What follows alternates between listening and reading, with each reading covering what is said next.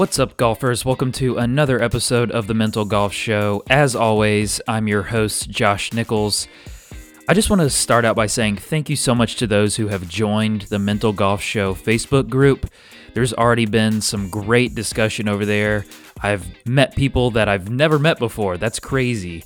Uh, so I just I just think that discussion is what this is all about. Yes, there's a lot of benefit to the one-way communication of this podcast, uh, me talking, me talking with other people and and that going into your ears.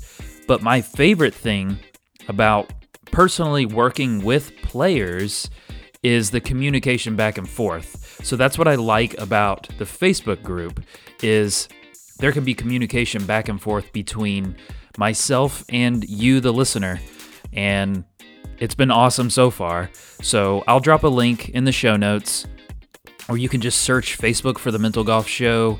Uh, and the group should come up, I guess. I don't really understand Facebook, but I do know how I personally navigate to the Facebook group.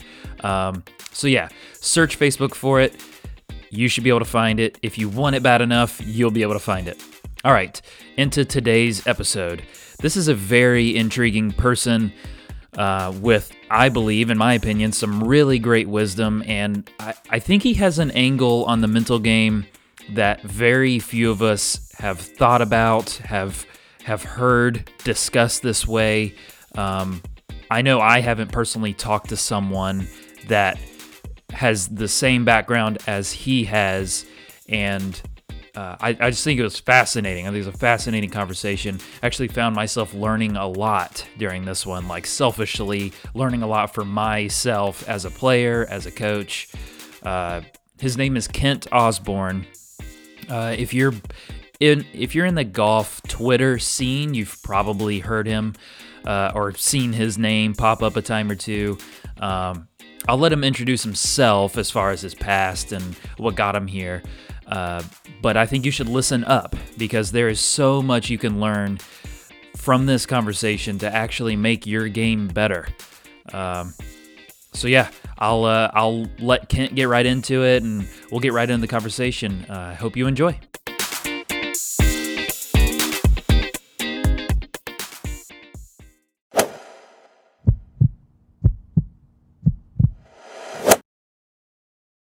So you are up in Canada, right?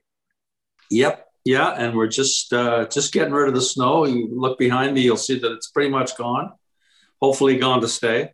Yeah, that's so, good news. Uh, yeah, so driving ranges are starting to open, and uh, hopefully the courses will open in a couple of weeks. So beautiful. Right. So, do you?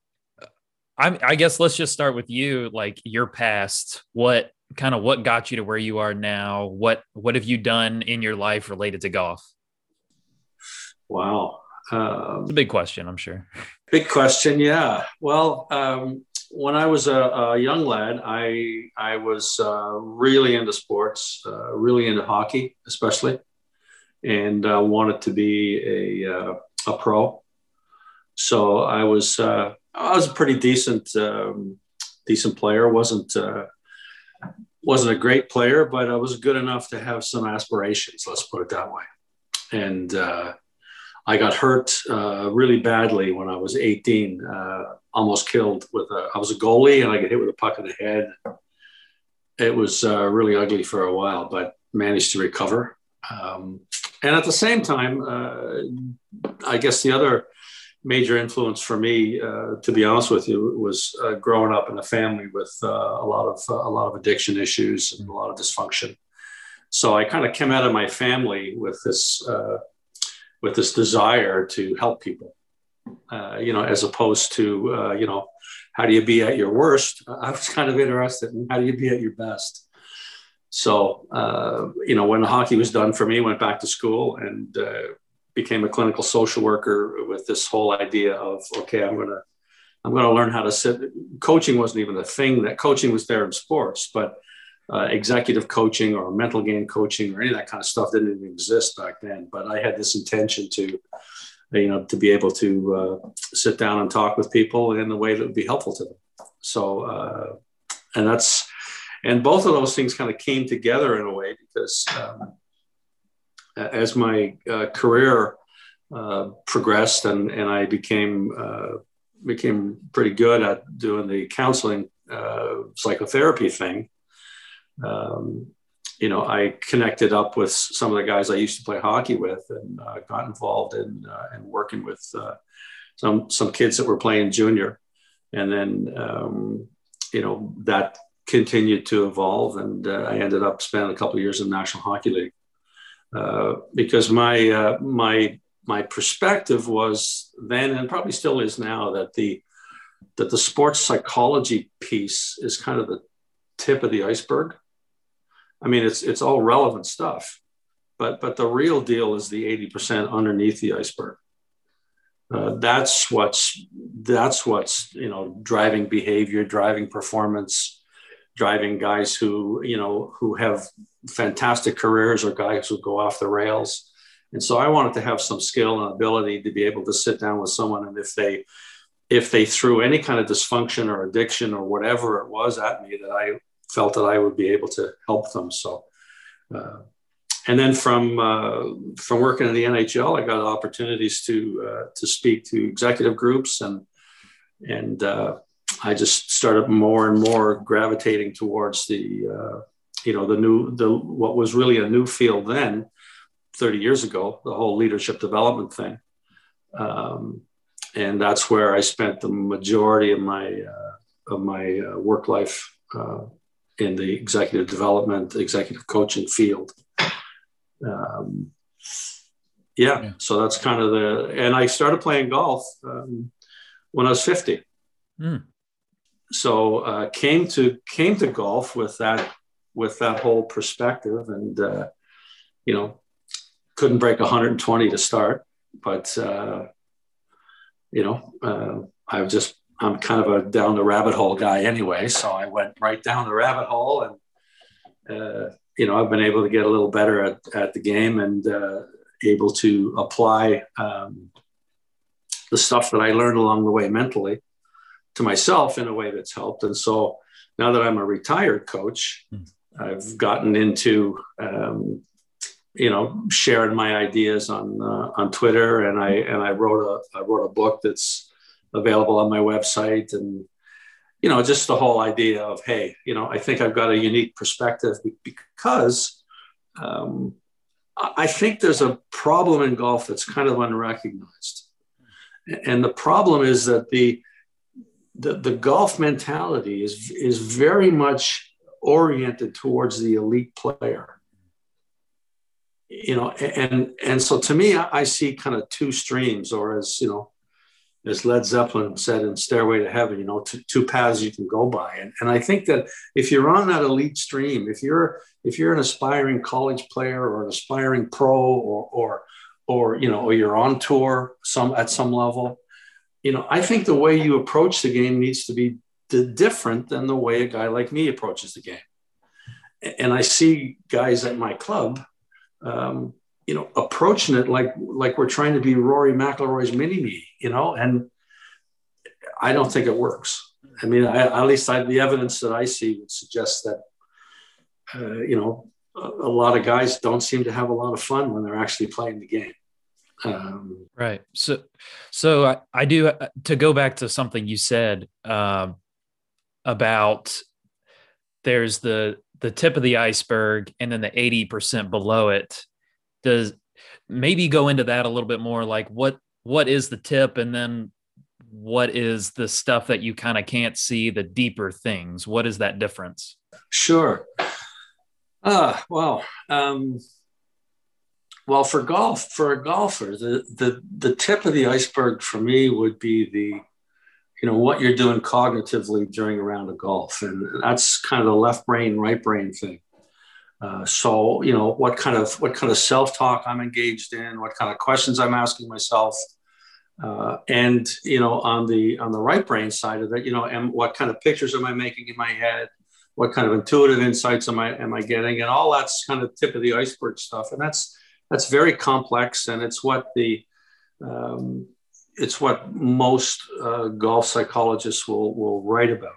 Mm-hmm. Uh, the the under, underneath that more the subconscious, unconscious thing. I, I, think that's where you're that's where you're looking at your beliefs, uh, your primary emotional patterns, you know how you filter experience. Uh, and so, um, you know, one of the pro- one of the challenges would be, um, you know, if you're if you're feeling, you know, anxious, say, for example, before a before a shot, or you're in a situation, you're in a big tournament, you're feeling anxious. Well, the the standard practice would be to find some technique that would alleviate that anxiety. You know, mindfulness is a big thing now. Uh, you know, breathing. so that you can, so yeah, breathing, you know, all that kind of stuff. And you know what? That's all good but your emotions are being generated from from a level of mind that's deeper than your cognitions. And so that that those emotional patterns are very much connected to your beliefs very much connected to how you're taking in and giving out information. And so from my perspective i mean that would be the the, the deeper element. So i tend to believe that that anything that we accomplish or don't accomplish in life is is aligned with our beliefs and so if if uh, I mean I'm not working with any tour players, but I mean if I was working with a with a tour player and they were coming to me, uh, the I would be tend to be more uh, more focused on the uh, on the bottom bottom part than the top part. But the reason why I think um, the top 20% gets so much attention is because you can't get to the tour, at least from my point of view. I mean, and I'm, I'm generalizing here from my work with other elite sure. level pros, right? So because I, I, want to say up front, I've not worked with uh, anyone on the PGA or LPGA tour. So, uh, but I have worked with Hall of Fame hockey players before. And you don't, I'm making the assumption that you don't get to the tour without, uh, without the belief and, and the emotional resilience required to get there. Now you can see guys who are on the tour that can't seem to break through to the higher level. They can't win the majors. They don't. They don't. You know, perform like they should in the big moments. But to get there, mm-hmm. you're not going to be emotionally weak, and you're not going to have a disempowering belief system. And so when you get to the tour with those, with that, you know, eighty percent pretty well intact, then you are going to be looking for these little cognitive nuances that are going to give you the razor's edge. You know, how can I make better pictures in my head? Should I make those pictures in, a, in, a, you know, should I move myself far away? Should I be in them and reliving them? Should I change the colors? Should I change the patterns? All those little distinctions that a that a mental coach is going to help you with are going to be big time for a guy who's on tour, I would think. But when you when you're a you know a 10 handicap and you're reading the latest sports psychology book and they're telling you to you know to do a better job in the think box. Well there's a cha- there's a there's a fundamental problem with that from my point of view because if if i'm you know if i'm 170 yards out and i visualize a perfect trajectory and, and a perfect shot you know i'm a relatively low handicap. And i mean i'm going to hit that green maybe what, 40% of the time, 50% of the time? So 60% of the time, I'm putting a picture in my head that I can't execute on. Hmm. What does that do to my belief? Right. What does that do to my ability to trust my swing? Hmm. So I'm not saying that the that the that the uh, that the top of the pyramid tools are wrong. I think they're absolutely bang on for tour players. I'm just not convinced that they are the way to go for your for your average Joe and Jane. Yeah, that's very interesting. It's it's like it's the the run of the mill sports psychology mental coaching is attacking maybe more symptoms and and less so causes. Is it kind of that uh difference? I would say that's true and i and i would also say that it, it depends on on who you're working with. I mean if uh but again you see it. I mean from my point of view um I don't know if you watched uh, the, the players there a couple of weeks ago. I mean, look, I don't know Lee Westwood. I know he works with a psychologist. He seems like a wonderful man. But but it'd be you'd be hard pressed to look at his last round on Sunday and say that there wasn't some kind of a belief that kicked in that because the I mean, he was hitting some shots there that I would go, that if I hit them, I'd go, whoa, mm. you know, can't you're not having a very good day here. I mean, you just, so to my mind, you know, the, the bottom of the iceberg is relative to at every level, but you know, the more you get into the higher levels, the, the, the less and less you're going to have to have to work with that, I think. Right. So is this the kind of general theme of your book and what is your book called? Well, uh, I've got a book available. I've got a worst selling book available now on my website. Oh, okay. yeah, it's called Play Like Ray. Okay.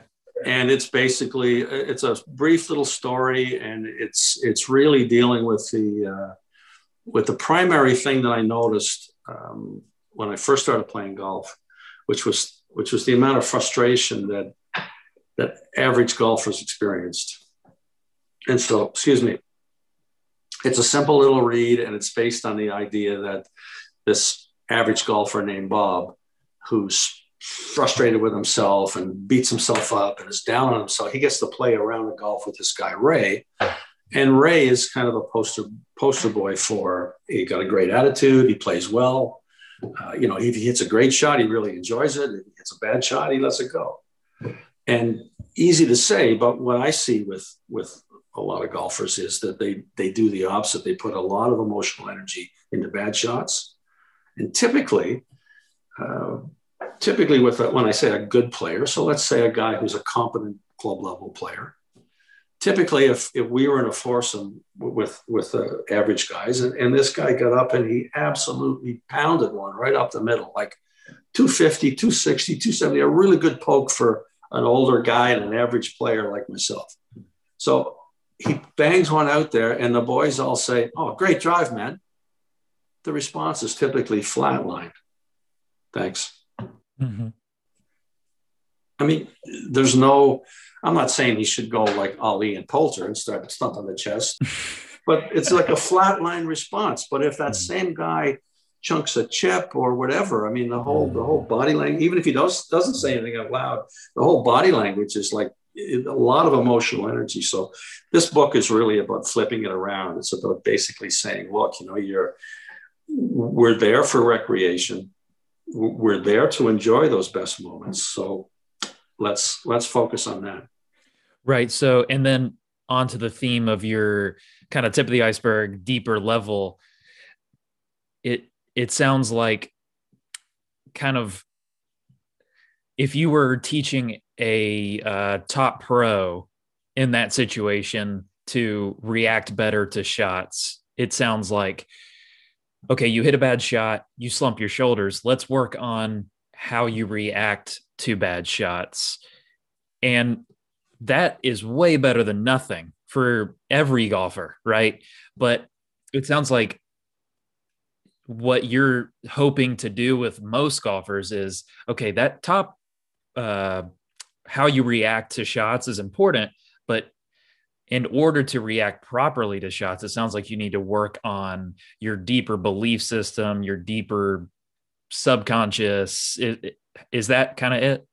Yeah, well, I'd also put a little, little again uh, with with uh, on this theme of it's a if it's a it's a different path for them.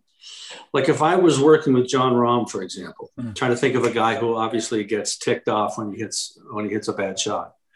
I wouldn't necessarily be getting him to, to stop that. I would be getting him to, to, to channel that. I mean, I would be concerned that he could compartmentalize it. But some guys, like, I mean, there are some guys who who um, it's really important for them to play with a bit of a chip, either a, some kind of a manufactured chip on their shoulder. And so, you know, like to go back to Westwood, for example, you know, he was he was being interviewed before and after the final round, and he's talking about like, hey, you know what? I'm just there to enjoy myself, and you know, whatever happens, happens. Well, for me, that's that's great for me, but I don't know if that's if that's something I'd want to be really, you know, like I said, and you know, with with with a guy like Rahm, I don't know if I want them to change that level of anger or frustration. I would just want them potentially to, to channel it. Now, now, if he couldn't compartmentalize it, if he couldn't allow it to happen for a few seconds and then allow that to fuel his focus for the next shot, then absolutely you'd want to change it. Right. But I'm, you know, two different paths. But for the average person, absolutely, in, in my opinion, what uh, you want to be, we we want to, I want to be spontaneous and natural on the golf course. I, I don't want to substitute. I, I see guys who get into the mental game, and and from my point of view, what they do is they they they substitute swing mechanics for mental mechanics. They kind of go, okay, now I'm, I'm no longer going to be totally focused on on whether I'm pronating or supinating at the top of my swing or whatever. But now I'm going to I'm into I'm locked into this whole I got to do this routine thing right. You know, I got to take so many steps and so many breaths, and I got to picture this, and I've got to do this, and so many seconds mm. at address, and just as technical, right? Yeah, and and to my mind, it's like, hey, I'm paying for recreation. There is absolutely no chance in this lifetime that I will make a living or leave a legacy in this game. Mm-hmm. So, and again, it goes back to my when I when I started. Uh, so I'm playing on this softball team, a recreational softball team. Back when I was 50 years old, we we were brutal, and we were so bad, as a matter of fact, that after the game we would give a trophy out after every game. We would we, we would get together, uh, you know, we'd have a beer and, uh, around one of the trucks and, and we'd give a trophy out that was an artificial leg with a baseball cleat on the bottom of it. And it was given to the guy who made the worst error last week had to give it to the guy who made the worst error this week. and, and there was never a problem giving it out. The, the, the challenge was, who do I give it to? Everybody. Everybody. Yeah. But basically I started golfing with those guys. Hmm. And you get the same guys on the golf course and they're like getting bent out of shape about missing shots that you could see that you could see that they were anxious before an important swing um, so there's something about the golf the golf culture and and when i started playing golf if i was you know after a year or so if, if i was having a beer with those guys and i said you know boys i think i'm gonna I, I think i'm gonna take you know spend a grand and get some lessons and see if i everybody that I the, around the table probably would have said, "Yeah, you know, I should probably do the same thing." But if I had went to the ball diamond and said, "You know what? Geez, my, my batting average is down lately, boys. I think I'm going to see if I can get a, you know, get one of some time with a professional batting coach." And they they look at me like, "Are you nuts, man? Like."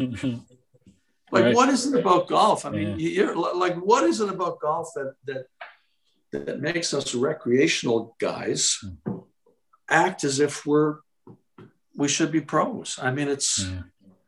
it's to me it's temporary insanity, but that is that is very. I've never heard that comparison. No one, even like a church basketball league, no one is getting basketball lessons. I, I don't even know. I'm sure basketball lessons exist and batting lessons exist, but no one. It's something about golf. I don't know what that is. Yeah, yeah, it's very interesting.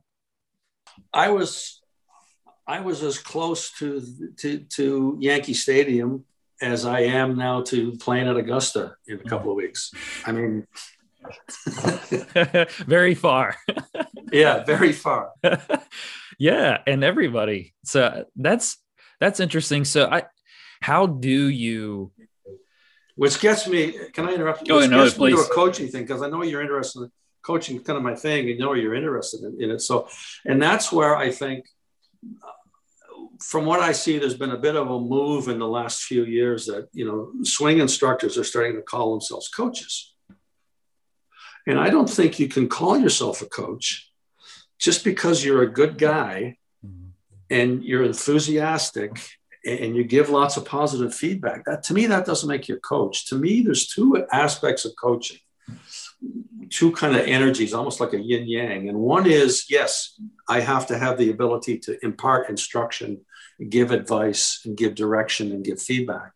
But the other part, the, the heart of coaching, from my point of view, is I've got to have the ability to, to help you find your insights, to you know to help you explore to to draw from to draw your answers and and what i don't see i mean i saw one guy on uh, on uh, on youtube recently talking about uh, cross crossfield is it the english guy yeah yeah yeah mark mark mark, mark crossfield yeah he was talking about and is the first guy that I've talked about. I've heard about it. I've heard saying it. That the idea that like having guys explore possibilities, like having them you know, saying to them, look, you know, there's there's different there's different setup templates you can use. Like let's explore for you what mm-hmm. happens when you when you close your setup. What happens when you're when you're when you're when you're when you're parallel. What happens when you're open. You know, like, and I'm look, I'm not a swing guy, so I can't say that that's the way you should do it. But I but I know enough about coaching to say that there's not enough of a self exploration creativity piece to it. I see guys taking lessons at, at my club, and they're all doing the same thing. You know, it's like, how do I move? How do I move in the way that you tell me to move? Yeah, yeah. As opposed to how do I explore my own body and and yes, get some advice and get some direction from you, but how do I how do I find my own insights and how do I have those aha moments for me? Mm.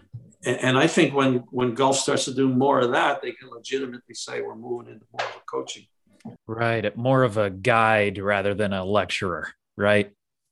Yeah. Okay. Yeah. So, how to get kind of rubber meets the road a little bit, how, like, let's say you've got a 10 handicapper who is mad at bad shots, happy at good ones. Like, if you had a. If he's mad at bad ones, he won't be happy with good ones. I'll guarantee you. Okay. Oh, he'll be flatlined. He'll be flatlined. Right. Okay. So let's say that's the scenario, and and they come to you and they say, Kent, how like help me get better. I'm tired of I you know, I guess I'm tired of being mad. I'm tired of being uh I feel like my usually this is how it goes for me when people approach me. My mental game is just terrible. And obviously, I have to explore that a little because that's sure to go in sure. any direction. But let's say they come to you, where do you, where would you start, and then how, what would you try to help them with? Well, if they came to me with that with that specific question, I'd have a conversation with them about why they were they were on the golf course. And when I say why, what I would do is I would help them understand that that I would help them take it deeper. Mm. So I would literally get them, I'd say, hey, you know, like, close your eyes, tell me, you know, why are you on the golf course? Well, the first thing they'd say is, I'm there to have fun, I'm there to be there with my friends. Okay, so if you have fun or you're having friend, you're having a good time with your friends, is there anything else? Is there anything deeper? Is there anything more meaningful, more important? and they would typically keep dropping it down if i was you know spending a few uh, 10 or 15 minutes with them they they typically drop it down to the point where they would say something like i just love how it feels when i when i hit it good hmm. and when they would get to that point the the distinction in my in my approach or my work would probably be that i would help them understand that that that that feeling is the most important part of their mental game the, the, the mental fundamental for for us club level players isn't mental at all. It's emotional. Hmm. at least from my point of view. Hmm. so i would be strongly recommending to them that they would tap into that feeling as much as possible. Not make it an event. Not make it a because what, what happens with typically what happens because of the because of the cognitive orientation that that most sports psychology and sports psychology coaches have. The orientation would be to have a guy read a book or come to a conclusion about why why I play as an event, as a kind of like aha moment. Like, okay, now I know I'm on the golf course because I really love love the feeling of hitting good shots. But they haven't connected with the feeling. They've mentally realized it or mentally had that insight. And my approach would be okay, let's emotionally connect with that. and it's actually two things it's a feel, physical, and a feeling, emotional. And I would have them connect with that feel and feeling. And I would say to them, look, for the next nine rounds, every time before you play, I want you to take five minutes, close your eyes, and connect with that feeling. I don't want you to be visualizing great shots. I don't want you to be thinking about, I'm going to shoot 82 or 72 or whatever. I just want you to connect with that feeling, that feel and that feeling that's at the, at the heart of why you're on the golf course. And what that will do, I mean that that and other things, what that will do is begin is begin to shift their natural orientation. Wow. And they'll and you'll and they'll find themselves naturally shooting on themselves a bit less. Mm. Yeah. Yeah. And okay. then we can get in, and then we, you know, we would do more than that, obviously, but that would For be sure. That would be the heart of what I would do. My my approach again, be, because it's below the. I'm I'm not into what they're thinking, mm. as much as I'm into what they're feeling. Mm and I want to train their emotions to to resonate, if you want to call it that, with what they want as opposed to what they don't want. They've already got it mentally. I can't imagine walking into my clubhouse and sitting down. Let's say I was sitting down with a with with, with a with a two handicap, an eight handicap, a twelve, an eighteen, kind of the the gamut of. And if I said to them, boys, What's most important about the mental game from your point of view? I guarantee you within five minutes, and I had a flip chart and I was writing this stuff down. I guarantee you within five minutes, I'd have, well, you've got to accept your mishits and move on. Uh, you've got to focus on your targets and be less oriented to your trouble. You've got to take one shot at a time. You've got to be in the moment. You've got to be all the stuff we hear a thousand times. They all know it. yeah. So the answer is the, the change or the shift doesn't come from acquiring new information or new knowledge. It comes from shifting your emotions and or shifting your beliefs. And, and I wouldn't necessarily go to a belief level with a with a recreational player. I, I might go to a belief level with a pro, mm. but I wouldn't do it with a recreational player. What's an example? Well, yeah, that's a that's an amazing like. Let's start from ground level and let's get you instead of oh you get mad let's help you not get mad let's let's attack why you're there or let's address why you're there and let's you need to remind yourself why you're there and then live in that feel and live in that feeling live in that feeling right live in that feeling i mean we're i think we're on the i mean to to me, golf is is is mental, it's physical, it's emotional, and it's spiritual. Hmm. And to me, that's the that's the spiritual part of it. I mean, you know, I, I, want to resonate with that love of play. Hmm. I mean, that that's why I'm there. What do you think that? Yeah, well, go ahead. Go ahead. No, you you go, please. Okay, so what do you think that that five minute sort of meditation Mm-hmm. What do you think that manifests itself as on the golf course? What is like, do you think it could, over a period of time or instantly, would you be able to see a difference in demeanor in someone? I've seen it both. Uh, for, I've seen it make a, I've had, was a guy at my club last year who who came to me and asked for some input. So we had a couple of, and he read Play Like Ray, the mm-hmm. book, and we had a conversation. And one of his buddies came up to me a, a day or two later and he said, Hey, man, I don't know what you did with this guy, but it's night and day. Hmm. So for some guys, it can be it can be somewhat of an epiphany. Hmm. Uh, but for me, I, I, believe it's more of a I believe it's more of an on, ongoing or almost like a discipline thing. Yeah, there's sure. there's a bit of an epiphany to it, but I like to think of it as a, as a discipline. So uh, I don't I don't set goals. I mean, I've done I've done very well. I think. I mean, guys tell me that it's to start at 50 and then get to scratch and get to you know be a club champ and all that kind of stuff is fairly rare mm. but uh, i don't I, I, I don't set goals um, you know i just i just do the process that i'm writing about now or that i try mm. to tweet about mm-hmm. and and that's that's mostly based on the idea that what's you know what's below the iceberg is most important. And i i want to get on the golf course. I don't want to be in the routines. I don't want to be mental mechanics or physical mechanics. I just want to be spontaneous. I just want to be i want to have fun. I mean if i'm if i got a 12 foot putt i don't need a routine to tell me that i'm trying to make this putt. Right. You know so yeah I just basically, you know, have a look, one one hole and one green. I might take a minute or so, and the next green I might take two minutes, and one green I might bend that down, and the other one I might just walk up and and give it a whack. And hmm. the truth of the matter is, you know what?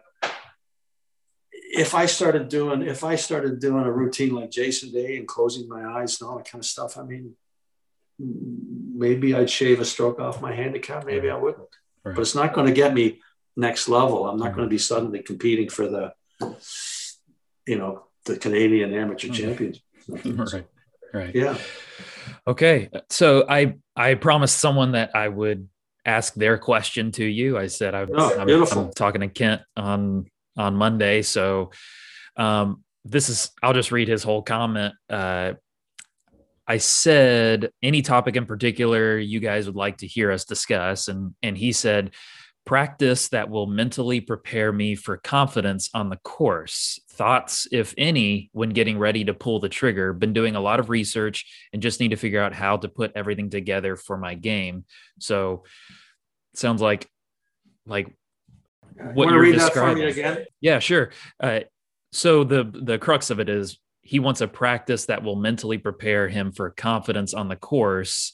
Thoughts, if any, when getting ready to pull the trigger. So it sounds like over the ball, what is something I can do? And I know this is contrary to what we've been talking about this whole time, is like it's not necessarily about that, but yeah. do you have any thoughts on that?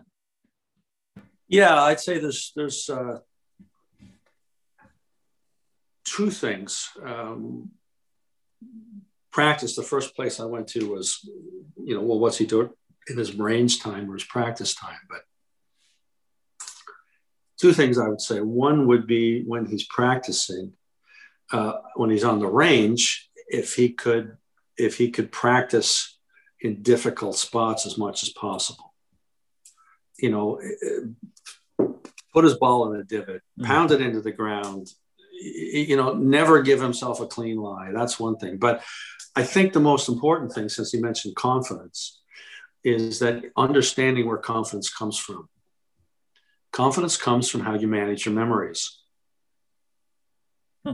Confidence doesn't come from how you visualize a shot, what you, you know, how focused you are on what you want to do, you know, how you, you know, your routine to pull the trigger. Your confidence comes from how you manage your memories. And you can prove that to yourself by just thinking back to a time when you know, you were playing around a golf and you, and you had, you know, four or five, you know, eight, 10, 12 footers in a row and you made them all.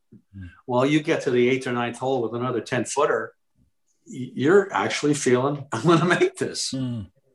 But do the other way around and you get, you know, you get four, five, six, five, six footers in a row. You've missed them all. Suddenly you're on the next hole, you got another five footer. You're not particularly confident if you're like most people on the planet. Hmm. So what you want to do is you want what the, the, the, biggest recommendation I could give him, and again, it's a it's a practice or a discipline off the golf course, is to get himself a journal. After every round, write down your best moments. Your best drive, your best wood off the fairway, your best iron approach, you know, et cetera, et cetera, et cetera six or seven categories. And the key again is not just writing them, it's reliving them. Hmm. It's getting that feeling. It's going right back into that moment, reliving that moment, feeling that feeling again. And again, if you if you buy the idea that your that your beliefs are built on memories that are that are both most recent and and or most emotionalized. So you think about it, you've got this guy who is emotionalizing his best memories round after round after round after round.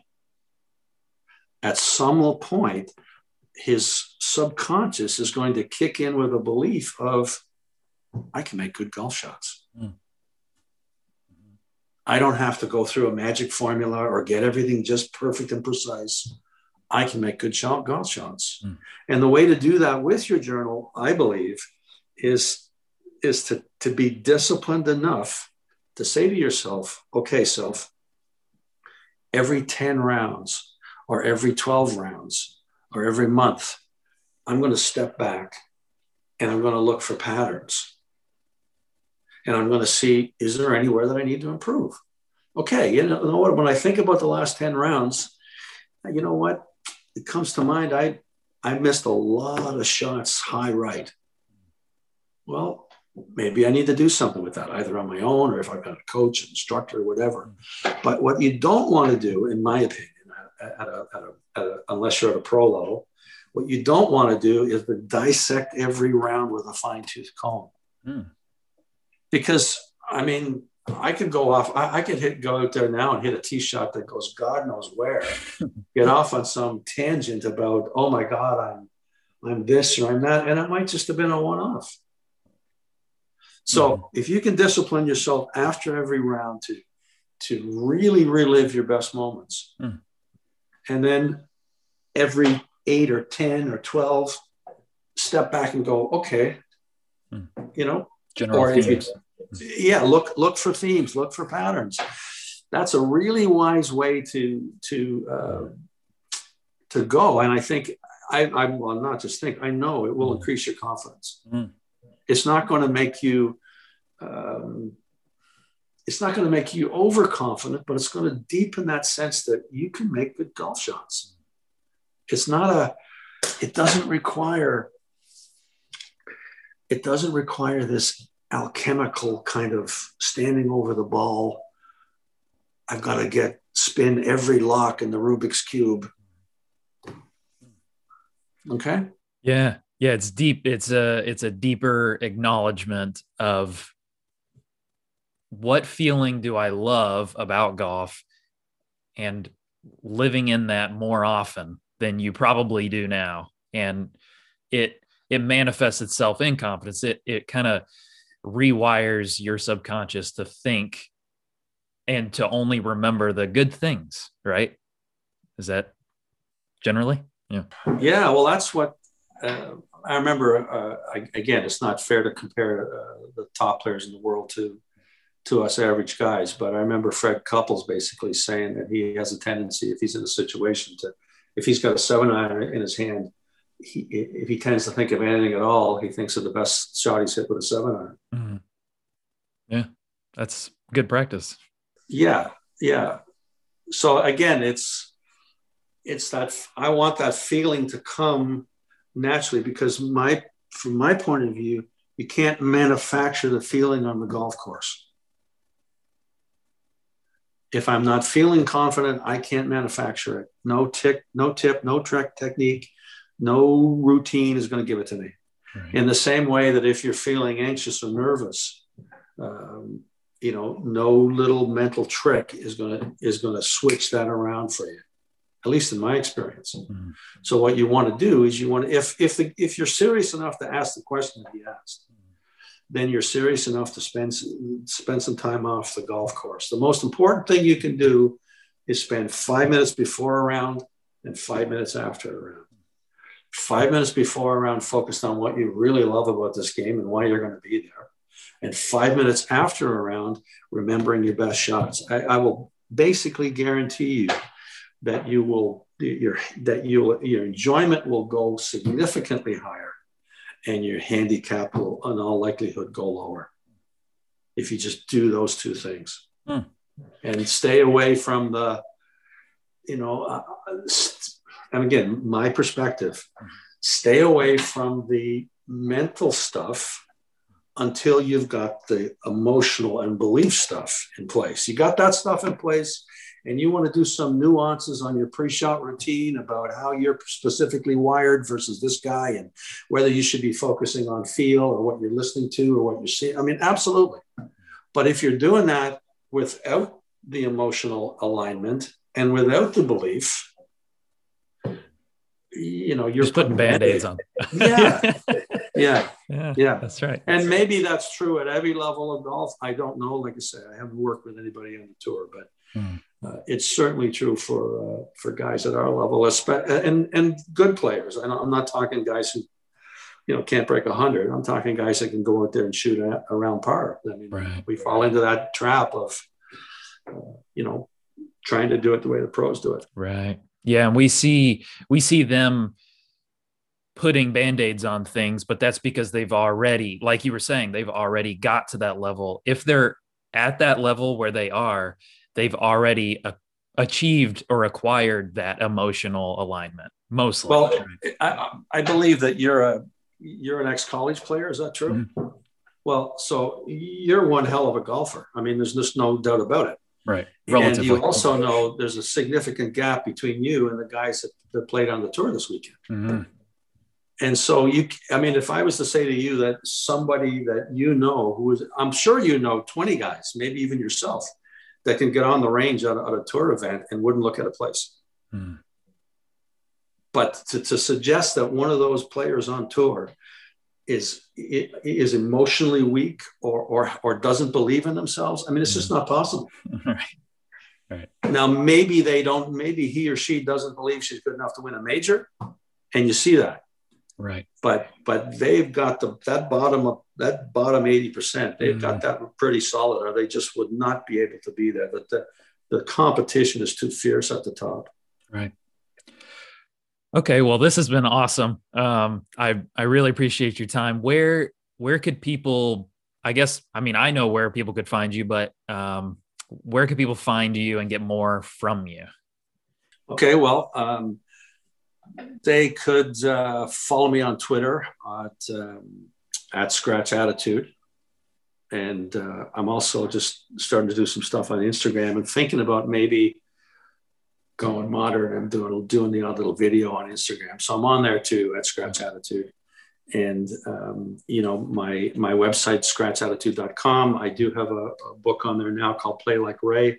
And I'm in the process of uh, hopefully uh, completing another one in the next month or two. Yeah, and I'm, I wanted to ask you about that one, but I picked up that you were not done with it. But I would love to talk with you once it's done. That'd be awesome.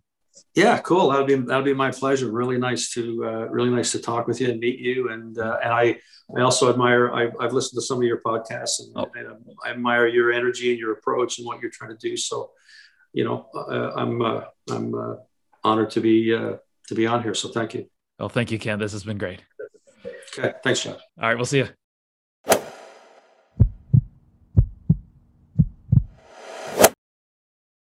All right, everybody. Hope you were taking notes because that had a lot of meat in it. Meat, notes. Yeah, those are mixed metaphors. Anyway, I'll drop a link to Kent's Twitter at Scratch Attitude and his website, scratchattitude.com, in the show notes. I was clicking around his website um, he's got his ebook there. Uh, he's got kind of a bio on himself. It's a simple site, but um, yeah, it's just kind of his hub for his ebook, and I'm assuming his future book that he's writing that he'll be finishing this year. Uh, give him a follow on Twitter. He's always tweeting some great insights. Um, he he kind of uh, quote tweets other really good insights about the game about the mental game and adds his own two cents. He's it's just a really good value add to your Twitter timeline. Um, yeah, so give him a follow, uh, if for nothing else, to support him and to uh, check out his book when it comes out. And I'll badger you again. Join the Mental Golf Show Facebook group. I don't. I mean, I don't really get anything out of it. Like I don't. I don't make money off of it. I just I think it's just a great place to have a conversation, to get access to myself. Uh, you can't access me by listening to my podcast, but if you would like to, that is a great place to do it. And you'll also get access to the brilliant, dedicated, beautiful, handsome listeners to the Mental Golf Show. All right, I will see you over there.